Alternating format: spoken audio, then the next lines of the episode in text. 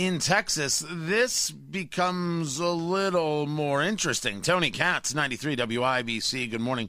It's good to be with you. House Bill 1381 is commercial wind and solar standards and siting establishes default standards concerning the following setback requirements, height restrictions, shadow flicker, sound level limitations, project decommissioning. All right, I admit I am not an expert on all things having to do with uh, this very, very concept of wind and solar in terms of what those terms are. I do know that we've seen the windmills in Texas not be able to work in the cold and not be able to hold their charge. But the concept of uh, being against 1381 is about whether or not the state is once again pushing for power that should belong in the hands of others.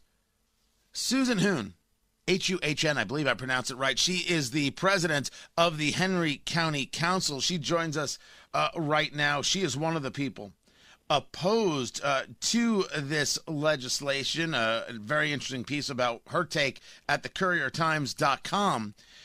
Is the issue that Henry County has uh, with the idea of installing these giant wind turbines, or is it the idea of who gets to decide how, when, where the turbines are installed?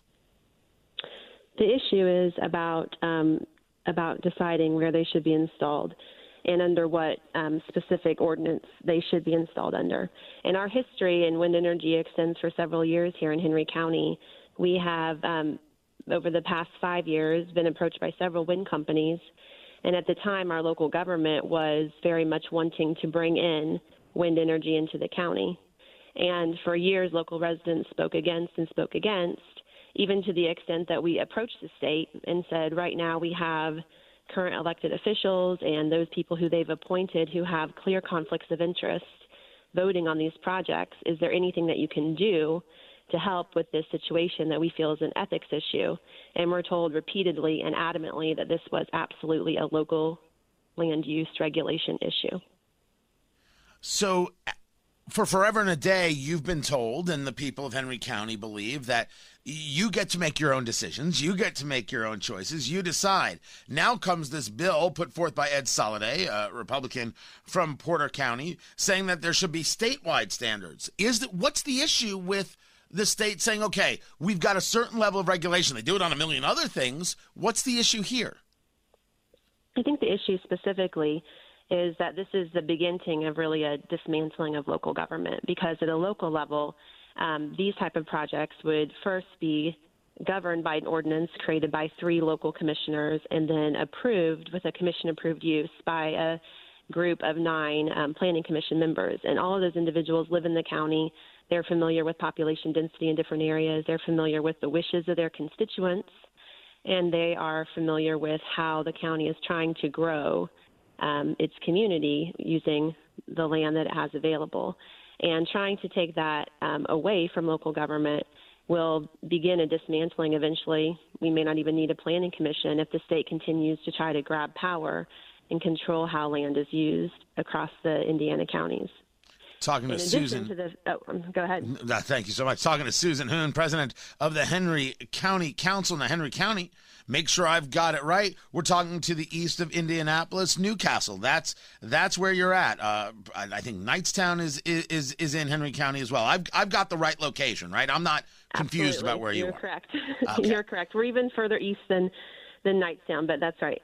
As in my map, it's in there, so I wasn't 100 percent sure, and I'm going to get yelled at, and I can I can live uh, with that. The idea of, of local power, the idea of, of of local control, is certainly one that I I, I understand that's been a conversation in Marion County when you see the state wanting to take over IMPD or, or do some of the other maneuvers uh, that it, that it was considering and now not because the city said you leave us alone. This is the same argument that you're making in Henry County, is there a desire to put up these these windmills? Is there a desire to put up the wind turbines? Meaning, are we discussing truly and solely the idea of local power, or are we very specific to a cause that Henry County either absolutely embraces or totally opposes? I think that there is an overwhelming uh, majority in the county that do not want wind energy brought in, and that is what has caused all county commissioners and, and many new county council member positions to be upseated over the last few years.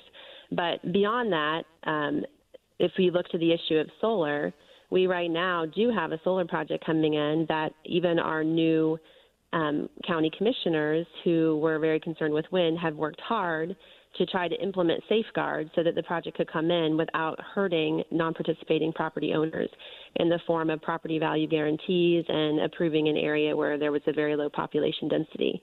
So it would it is absolutely true that wind energy has been evaluated and rejected in Henry County, at least in an irresponsible way.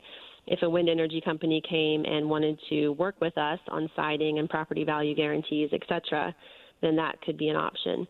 But the real issue is that um, the local government is uniquely created to approve land usage, and that is gonna, control that we want to retain. I, I do not say this to be rude. I want to make sure what you just said hit me in a very, very um, uh, deep sense. If if I could paraphrase, "Hey, state, don't get in our way. We'd like to negotiate our own deals, and everything's a negotiation." That's the argument. The state is preventing you from being able to negotiate in your best interest as you and Henry County see it. I agree. I think the message that the state should be giving to wind companies is if you want a place in Indiana, you need to work with local governments and you need to come to them on their terms. There are areas of Indiana, for example, Benton County, where there are massive amounts of um, wind turbines, and that seems to work for that county. They have a very low population density. And then there are other areas that have, have a higher population density. A one size fits all could never work.